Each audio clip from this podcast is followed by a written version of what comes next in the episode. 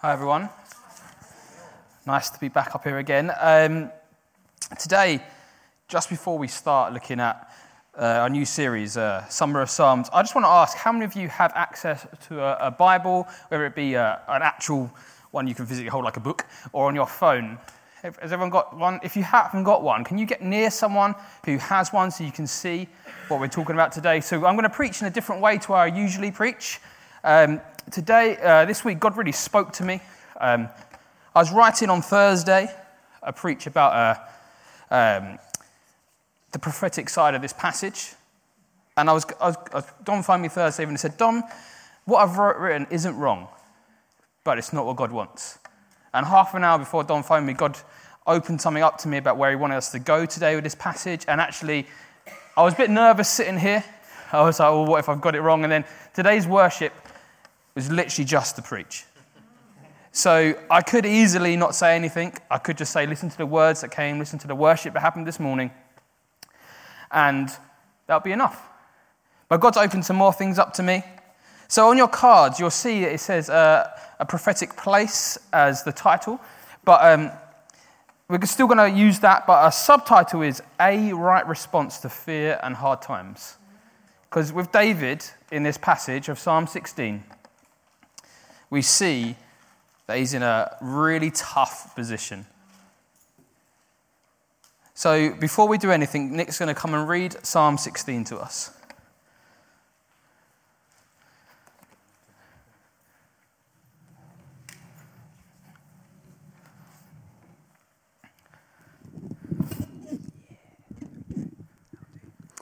Okay, Psalm 16. Preserve me, O God, for in you I take refuge. I say to the Lord, You are my Lord, I have no good apart from you. As for the saints in the land, they are the excellent ones in whom is all my delight. The sorrows of those who run after another God shall multiply. Their drink offerings of blood I will not pour out, or take their names on my lips. The Lord is my chosen portion and my cup. You hold my lot. The lines have fallen for me in pleasant places indeed. I have a beautiful inheritance. I bless the Lord who gives me counsel. In the night also my heart instructs me. I have set the Lord always before me, because he is at my right hand. I shall not be shaken. Therefore, my heart is glad, and my whole being rejoices. My flesh also dwells secure. For you will not abandon my soul to Sheol, or let your Holy One see corruption. You make known to me the path of life. In your presence there is fullness of joy. At your right hand are pleasures forevermore. Thank you, Nick. So, today, we're going to go on a journey with David. We're going to see where he starts off, his progression, and then where he finishes. So I'm quite excited about that. I don't know about you. Um, once more, I'll start my timer. So, the position, the situation. I don't know about you, but life is not always easy. Life can be incredibly hard. In fact, we're promised that we're going to suffer. We're promised we're going to be under persecution as Christians. So it shouldn't come as much surprise that life isn't always good. Well, easy may be a better word. In fact, if we look at Genesis, we live in a broken world. Sin is all around us, creation itself has fallen, mankind has messed up beyond belief, and we wonder why there's hard times. God never promises us anywhere in the Bible that our life, our earthly life, will be an easy walk in the park where we can sit down and we can have a fun time, have a beer, have whatever you want. Have a, I love cloudy lemonade. Have a cloudy lemonade, and nothing will go wrong. He never promises that. In fact, again, God's people have always faced hard times. I'm just going to take a couple of examples from the Bible. Joseph was sold into slavery by his brothers. It's pretty bad. He's facing a hard time there. Not only that, he's then chucked in jail. His, his life is hard. Daniel was thrown into a lion's den. I don't know, I don't know if you've ever faced a lion's den. I'm glad I haven't. I saw a video the other day on YouTube of a, a hunter had killed a lion. And um, whilst they were trying to take a photo, we won't go into whether it's right or wrong, whilst they're trying to take a photo, another lion comes up and tries to get the, uh, the, the man who's shot this lion. The fear on this man of seeing this lion come towards him. And I was like, Daniel was surrounded by lions, and this is one lion running towards this man. Daniel was in a hard place in that lion's den. In the same book, Shadrach, Meshach, and Abednego, glad I said his name right, I often say to bed we go, and he, they were all thrown in a fiery furnace. It's just a pretty hard time for me. Ruth, she was widowed. I don't know about you, I'm married to Lay, and I sometimes I get sad of the day that either one of us will be without the other person. I can't imagine what that would be like for Ruth to live and still honour God, even though she was widowed. Job is quite an obvious example. Everything was stripped away from him. He was ill, he, uh, he was in mourning, he was lonely. He had some friends that weren't particularly great all the time, shall we say. He, uh, he was in a pretty hard place. Sarah is in Abraham and Sarah and Elizabeth were both barren until a miracle happened. It's quite hard for them. Jesus himself, rejected, mocked, put on a cross. Pretty hard time. New Testament, even more. Paul and many others were put in jail, and many, many were killed. So it's quite obvious that God's people face pretty hard times. But today, we come to David.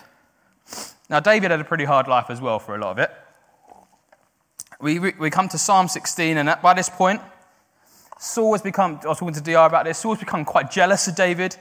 When we say jealous, so much so he wants to kill David. I don't know I've ever felt jealousy to the point where I want to kill someone. So it's got to be pretty bad, hasn't it? It's like, no, I'm so jealous of this man. I'm going to send all my armies after him to kill him. So he sent some men to David's house at one point in, uh, in Samuel. And uh, his, David's wife says, You need to go because your life's in danger. So David flees and he ends up in the wilderness and ends up in a cave.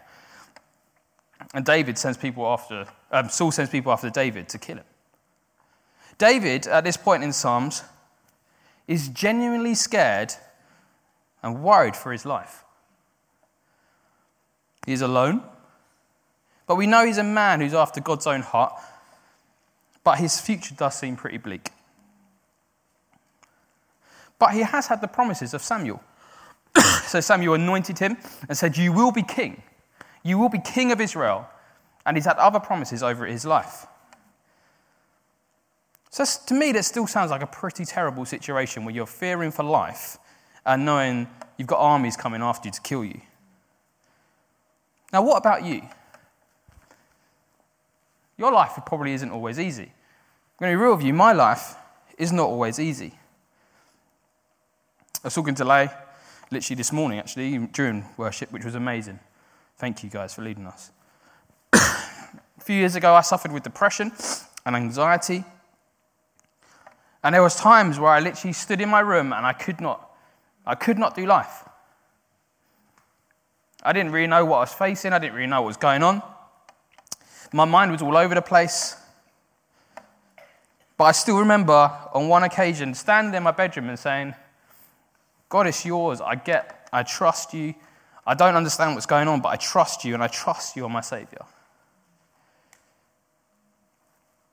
But what is your really hard situation you're facing today? I guarantee you there's stuff out here for all of us that we're facing that's particularly hard. Now, Nick's going to come and read for us Psalm 16 again. And as we're reading it, I want you to think about your terrible situation you're in, or maybe one that's been the hardest in your, your life. And put yourself in the position of David when he writes this psalm.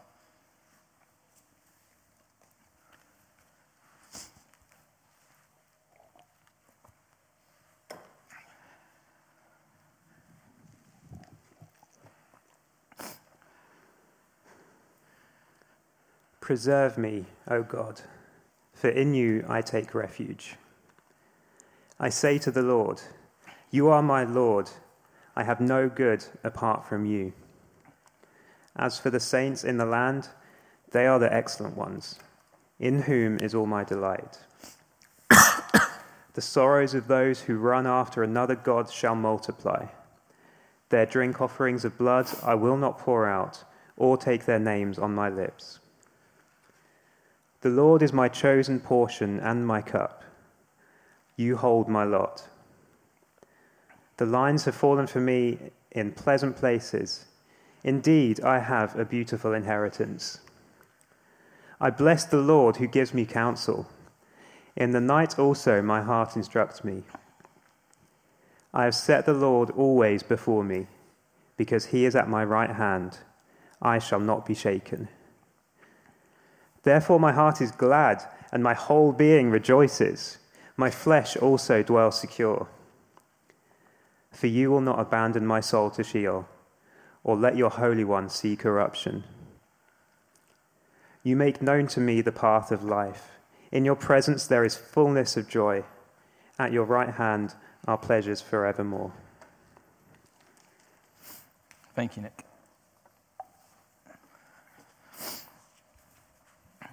So today, as I said, we're going to go on with, go on a journey with David, how he responded to a terrible situation. I want to assure you that I stand here knowing that the examples I'm going to give about David is not how I've always responded in a hard situation. I want to assure you that there's probably not a single, I, I can assure you definitely there's not a single person here who's always responded in the right way when life is hard. Myself, leaders, people you may look up to, will get it wrong. We're all human. But what I want to give to you today is just a right response. David does something beautiful in this, in this passage that if we emulate, I think it can help us. So you don't usually get a challenge at the end of the introduction. but today, my challenge number one is be real with yourself. What is your hard situation you're facing today? What is it that fills you with fear?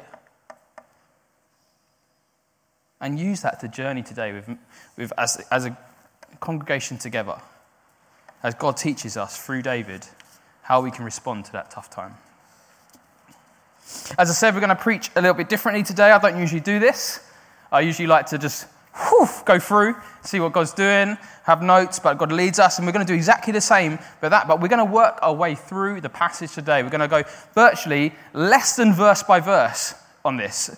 It astounds me a little bit how, how much there is in this. So we're going to start at the beginning, obviously. Verse 1. And I've said, verse 1a. Preserve me, O God. And we're going to stop there. Preserve me, O God. David here is crying out. He's like, Preserve me, O God. Preserve me, O God. He doesn't make it flowery of God. He doesn't say, Hi, God, it's, it's great to talk to you today. Um, I've done this. I've, I, actually, I'm in a cave. And actually, I'm run away because I'm a little bit worried about death. No, he just screams out and says, Preserve me, O God. He, said, he basically is crying out, Save me, save me, save me. I need you, save me. He is real with his Father. Save me, O God. Preserve me, O God. He knows he's troubled and distressed.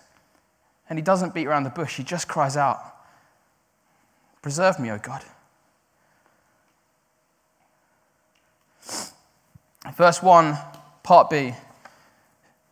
So he moves from the cry out into the declaration within a verse. For you, for in you I take refuge.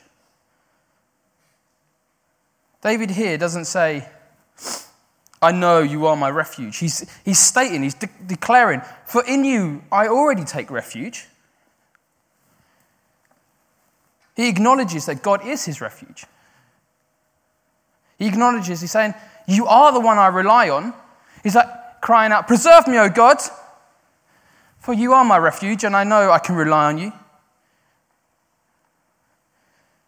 Even though David still knows that from 1b we see that God is his refuge, he's not ashamed to cry out in 1a, Preserve me. He's real with God. He shouts, Preserve me, O God, for I know you are my refuge.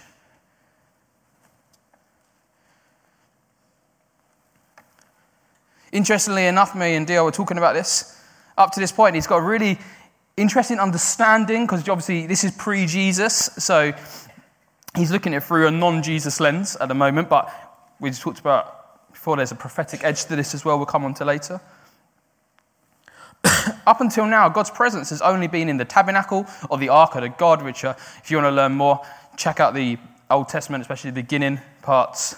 Um, he, you, he, that's where God dwells, essentially. He's in this, this ark, which is like a big box, really, or a, the tabernacle, which is like a, a big tent with this. You get smaller and smaller and smaller until you get the holies of holies in like this one place where only the high priest can go. Up until now, that's, that's David's understanding. And it still is David's understanding. But in this, in this one, one verse B, one, chapter whatever, 16, verse 1b, he's declaring in you. He's like, I know, I, there's like a, a, a starting to understand that actually he's in, he's in God. For in you I take refuge. It's like his new understanding of the presence of God and the relationship that's already coming here. Verse 2a I say to the Lord, we'll stop there. I say to the Lord. Now you'll see in the Bible that the Lord here is all capitals. It's like a, it's all capitals, but yet the L is still quite big, which I find quite funny. When you see that, I learned this this week. I should have known this before. When you see that, it means Yahweh. It means God, mighty creator. It's the Hebrew word for, for God. So, what's he saying here? He just acknowledges God. He just says, I say to God, I say to the Creator, I say to my God, I say to the one who rules over everything, even in the midst of death, he declares, You are God. That doesn't doubt this declaration there. You can tell in his body he's still a bit like, I'm a bit worried here, I'm still fearing death. But he's not afraid to declare, You are God. So he's got, I say to the Lord, You are my Lord.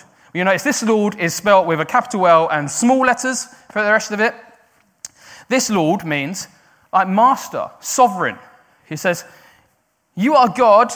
I say to God, You are my master. You're the one I want to follow. You're the one I want to obey. Again, he's given an understanding of God's sovereignty, but also his willingness to follow him as master and Lord, the one he wants to serve.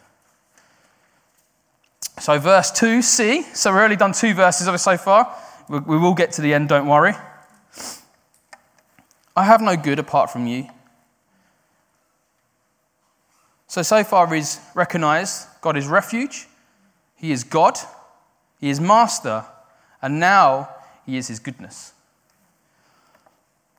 He recognizes that in David says, basically saying at this point, everything good in me is yours. I am not good apart from you. There's an admission there that he knows he's weak. He knows that he's getting things wrong. But he's saying, everything good in me comes from you. I can take no self pride or anything in, the, in anything I do right because all my goodness comes from you.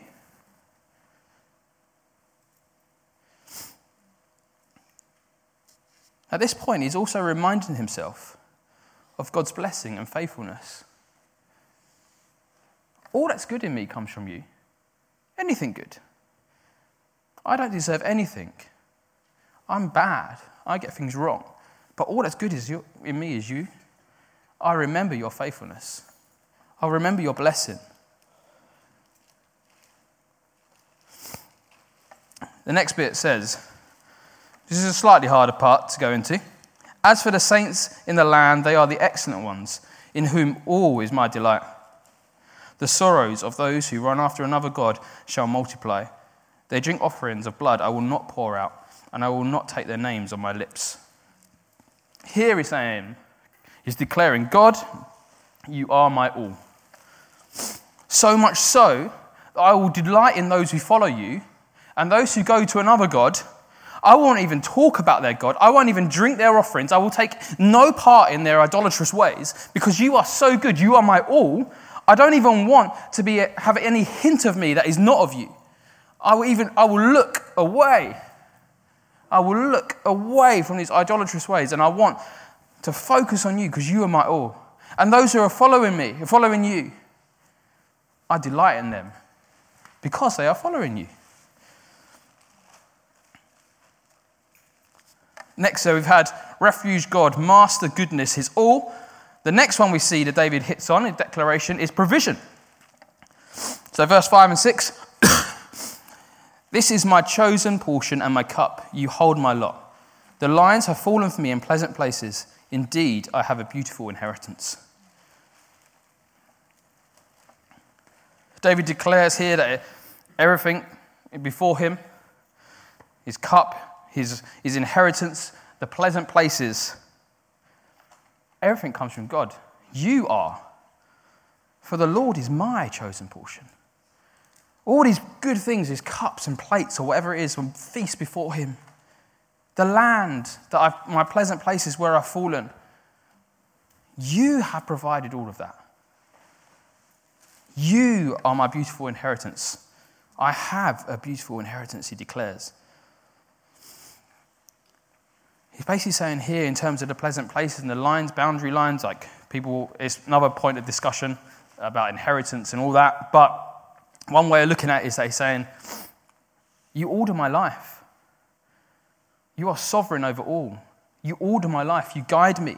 You've placed me in this good place, these pleasant places. You have placed me here.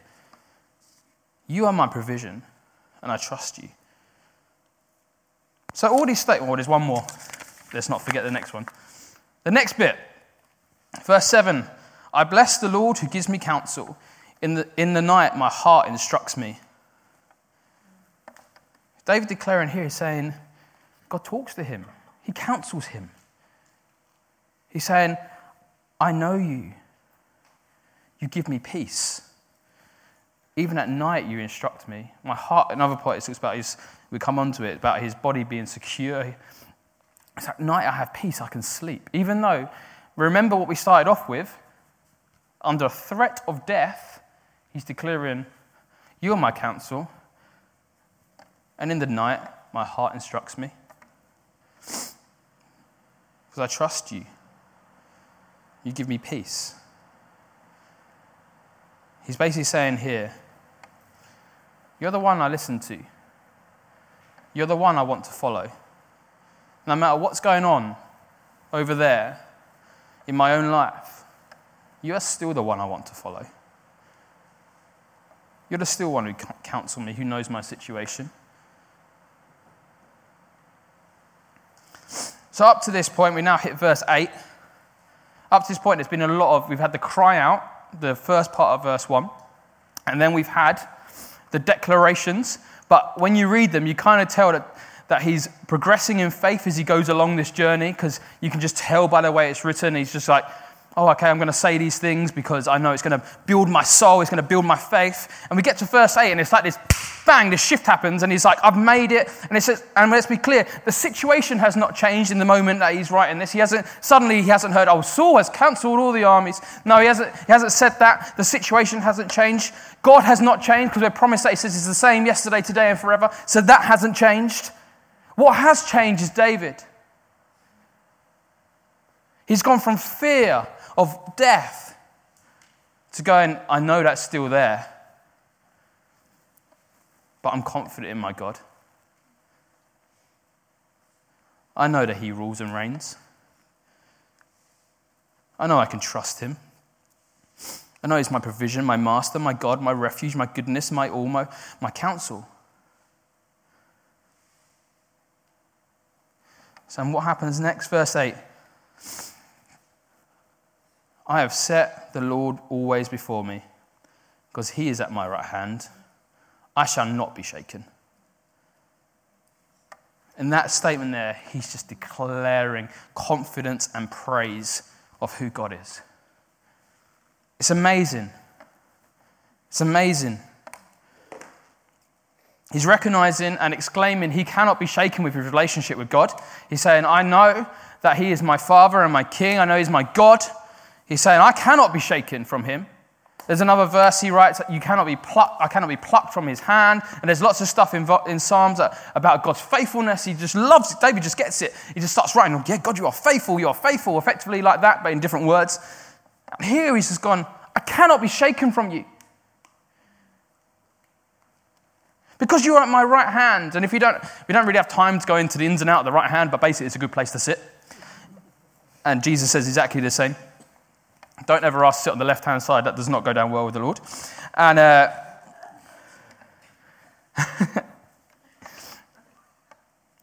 so he's saying, I cannot be shaken. The next, verse 9a.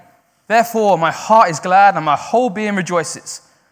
David's demeanor has changed.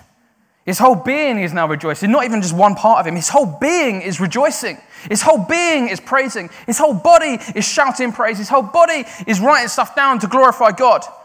In fact, often the Psalms are sung because he's a being who praises, he's a being who worships. And here he's saying, My whole being worships you, God. Death is, the threat of death is still there but his whole being rejoices and praises God. He realizes God is greater than the situation he's facing. And his praise is in God, and it's for him. Next, we get verse 9b. My soul also dwells secure. So he's gone about, yeah, I praise God. It's all okay. I'm just going to, I trust him. I'm confident. I praise him. And he comes back to earth a little bit and goes, and also my, my, my flesh dwells secure. I'm okay. I'm okay. I'm in, a, I'm in the wilderness, but I'm all right. Because I trust in you, God. He's confident at this point of God's protection. The journey is amazing that he's gone on. His praises, he praises and he's confident that his flesh dwells secure. Verse 10 For you, not, you will not abandon me to, my soul to Sheol, or let your Holy One see corruption. Once more, we see the move from fear of death to confidence in eternal relationship with the Father.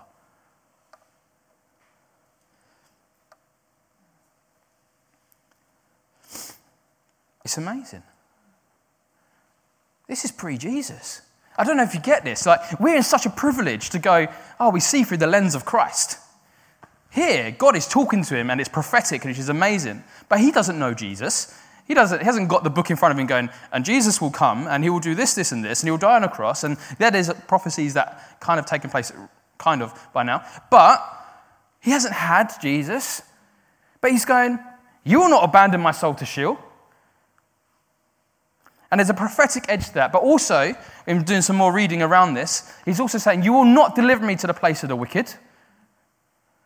When I die, you will not deliver me there, because you are a faithful God and I love you. Verse 11 You make known to me the path of life. In your presence there is fullness of joy. At your right hand are pleasures forevermore. David now brings in eternity. At your right hand are pleasures forevermore. As I say all of this, remember what I'm saying about the time period he's living in. They've, they don't really understand resurrection. They don't really understand lots of things that are going to come up later on in the Bible. But he's still saying, At your right hand are pleasures forevermore. See, David here is confident that treasure is found in God. Even though he doesn't see through the lens of Christ. He knows pleasure is found in God.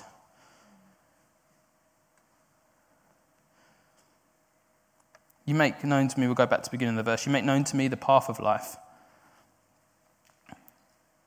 David knows that God's got a plan for his life. He says, I trust you. I trust you. You give me life. In their presence, there is fullness of joy. Now, what a phrase would that be for us as a church? In your presence is fullness of joy. That blows me away. David's standing going, I know. In, pre- in your presence, there is fullness of joy. And we spoke about earlier on, his understanding of presence would have been limited to the tabernacle and the ark. But he's still saying this. And for us, we're going to come on to the, the um, prophetic edge to this. We have the presence of God with us in the Holy Spirit. In your presence, God. So when we're in the when the Holy Spirit is with us and He promises us to be with us forever, He'll never leave nor forsake us. He's our helper. He says, In your presence is the fullness of joy. David is facing death. And he's declaring, In your presence is the fullness of joy. Whatever situation I asked you to think about at the beginning, you're facing it. If you're a Christian here today and you've said, I'm sorry, Lord, and I turn to you as Lord and Savior, you have the Holy Spirit. And he's saying, in, in that moment with his presence, you can say, In your presence is fullness of joy. I know my situation is still there and it's still real and it's still got pain elements to it, but in your presence is fullness of joy.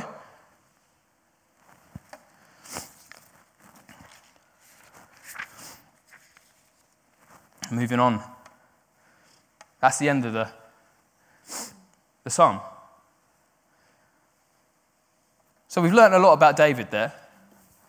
But what does that really mean for us today? I said this was a right response to fear or a hard situation. So let's go through the same things again for us. He starts 1a with the cry Are you real with God? It's a funny story. I will move on quickly. Funny story.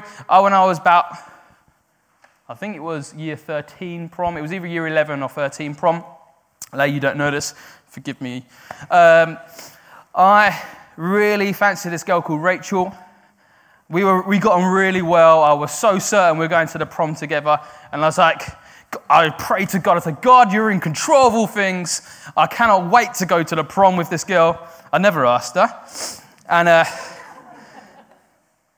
we got there, and she, she came around my house, and I was prepared to ask her on this occasion. She came round, and she said to me, I'm going to the prom with this guy called Dean. Still don't like you, Dean. I'm joking, Dean. I forgive you. It wasn't your fault. Um, a guy called Dean. I think his name was Dean. Maybe that was his brother. Um, and at that point, I was full of anger. And I remember, this is, and I said I'm going to be real with you, I remember responding in totally the wrong way. I remember she went home, good, and that's how I thought. I ran out to my bedroom and I was like, God, I hate you. God, what can you, this, do you know when you're like that, I'm not even that young, 16 or 18, it was a very immature response. And I was like, God, I hate you. This is what I wanted. This is what I thought was the right thing. This is, you say you want to bless me. You say you want to give me good things, but you won't even let me go to the prom with a girl I like. I was angry with God, which I think is okay. But then this is where it went wrong. I denied all that He was. I denied His goodness. I denied that He was in control of situations. And there's been other occasions in my life I've done that. I said I'd be real. and I said I'd tell you stories when I mess up. But as I said, emotion is okay. Can imagine um, David writing this going, he didn't go, Preserve me, O God. You can imagine him going, Preserve me, O God. He might not shout because he might have been fearful of the, the armies coming to as he's hiding, but he would have had that same emotion. Preserve me, O God.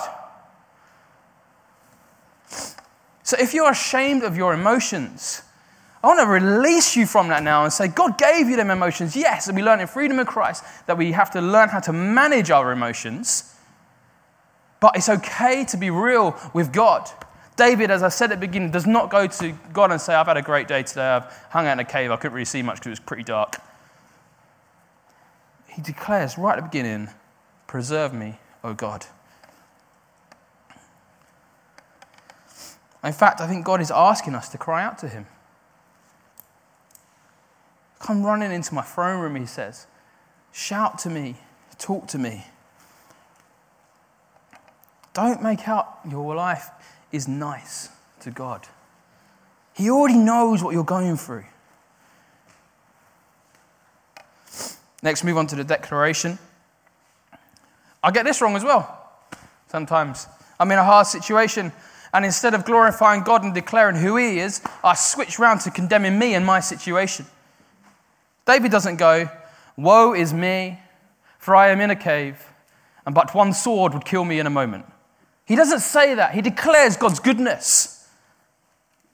How many times have you been in a situation just like me where you're facing the hard time and you go, oh, I am so rubbish, I've messed up again, or and you just criticize yourself, you put yourself down, God's saying, No, declare who I am. Now, we haven't got much time, so I'm probably not going to write them up on the board.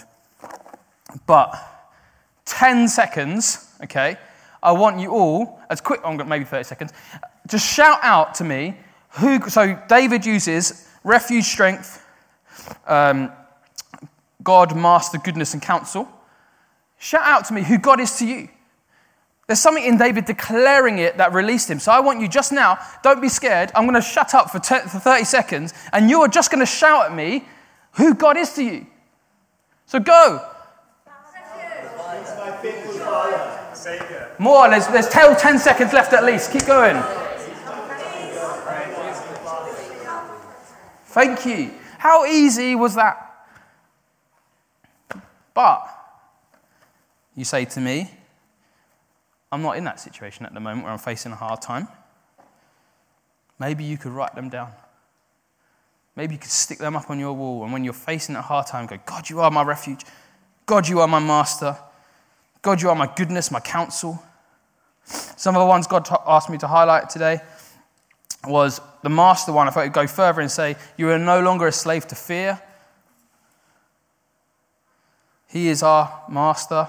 Sin and fear was our master, but now it's no longer that. He is our master. Well, God always also say He's our comfort, He's our comforter.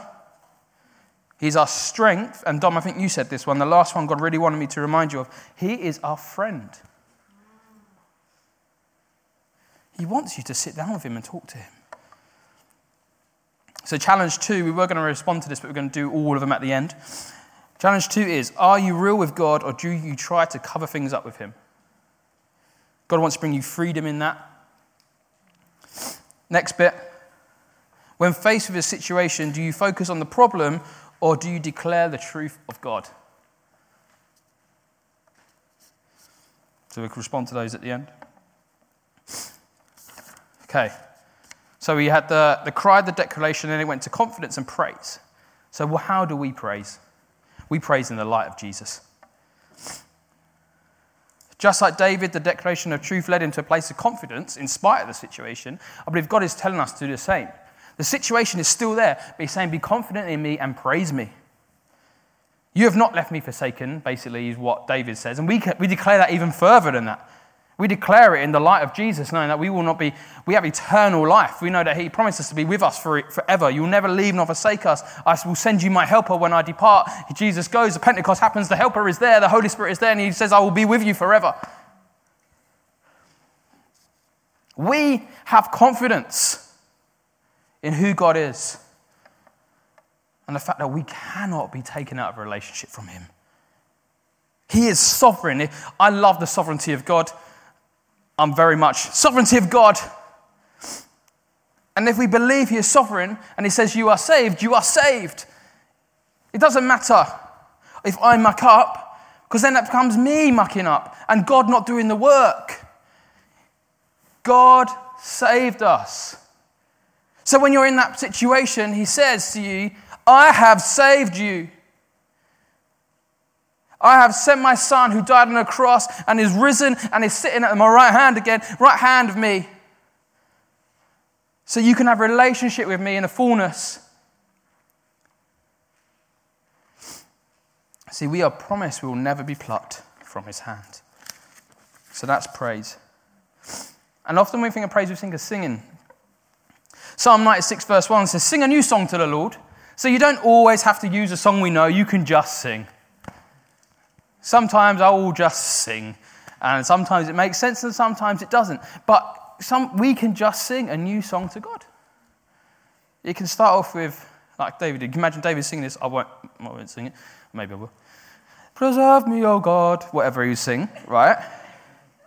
And then he declares his truth in song. We can do that. We can start off with the, the cry out and sing the truth and be confident and praise him. There's a song that um, I know not everyone is a huge fan of, but I quite like, so I'm going to use it because I think it sums up the point pretty well.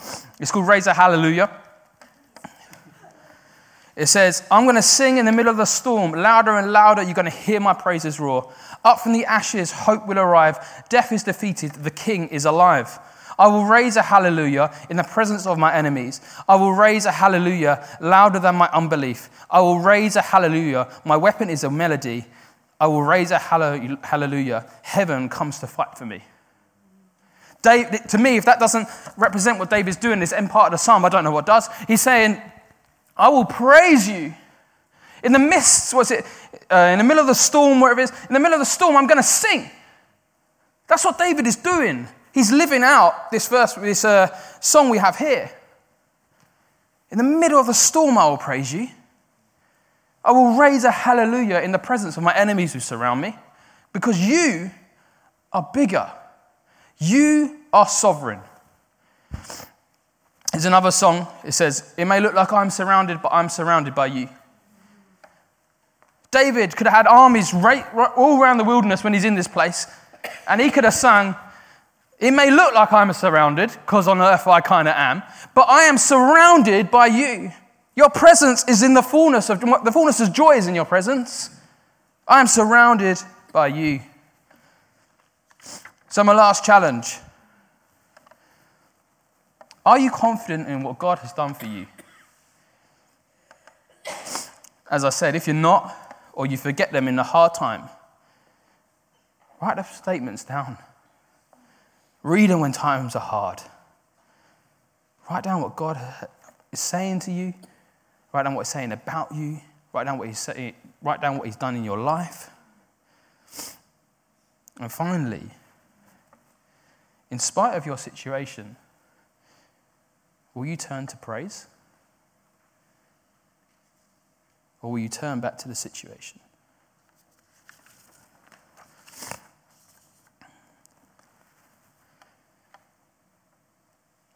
Now we're going to finish there. There was one more point about the prophetic promise, but we've covered a lot of that already throughout this. And in fact, one last note um, Peter uses these verses, Psalm in Acts 2, verse 25, to talk about Jesus and what he's done for us. So I urge you to read that as well. But what I really, really, really urge you to do read Psalm 16.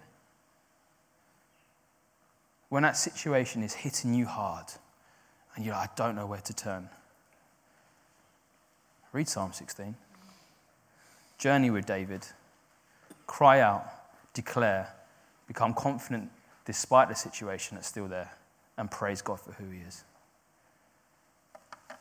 Now, it's, it is end of time, but if I'm allowed to, I feel God really wanted us to respond to this in a song.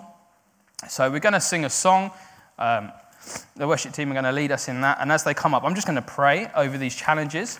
And I want you, if, if you, I'm going to read the challenges again. If any of them respond to you as I'm praying, I want you to be brave and stand up. And I'm going to declare a praise at the end. Oh, yeah, sit down until the song starts. Otherwise, it's not going to work, is it? Um, so, uh, challenge one. Uh, no, let's go straight to challenge two. That's probably better. Challenge two. Are you real with God, or do you try and cover up the situations even though He knows them already?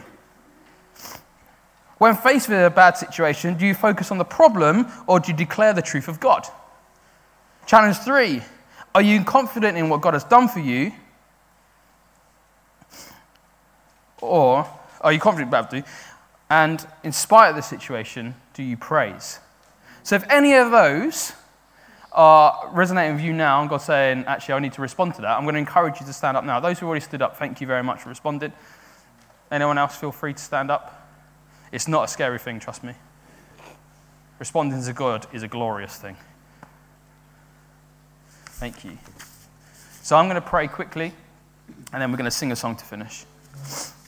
Lord, we thank you the fact we can be real with you.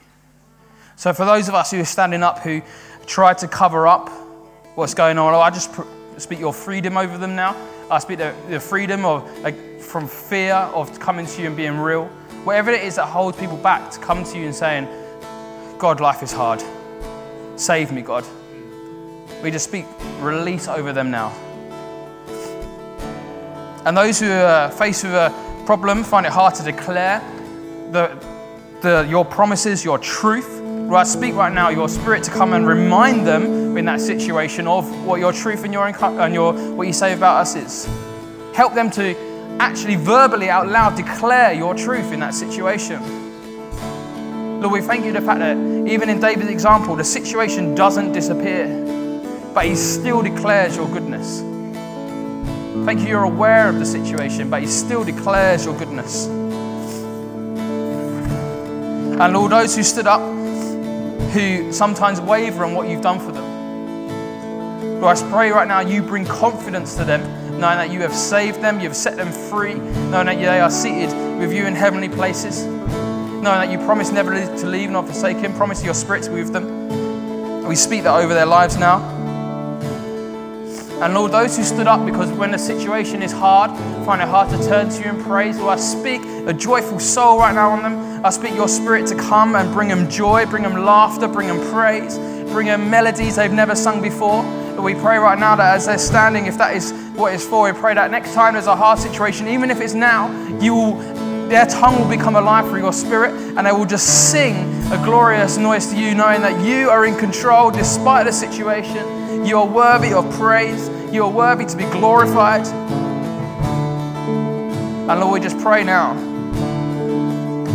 for all of us, standing or sitting, that no matter what happens, we know you are sovereign. We know you will not abandon our soul to Sheol. We have eternity with you. And Lord, we just pray right now that when that situation comes for all of us, we will praise your name and declare your goodness. Amen.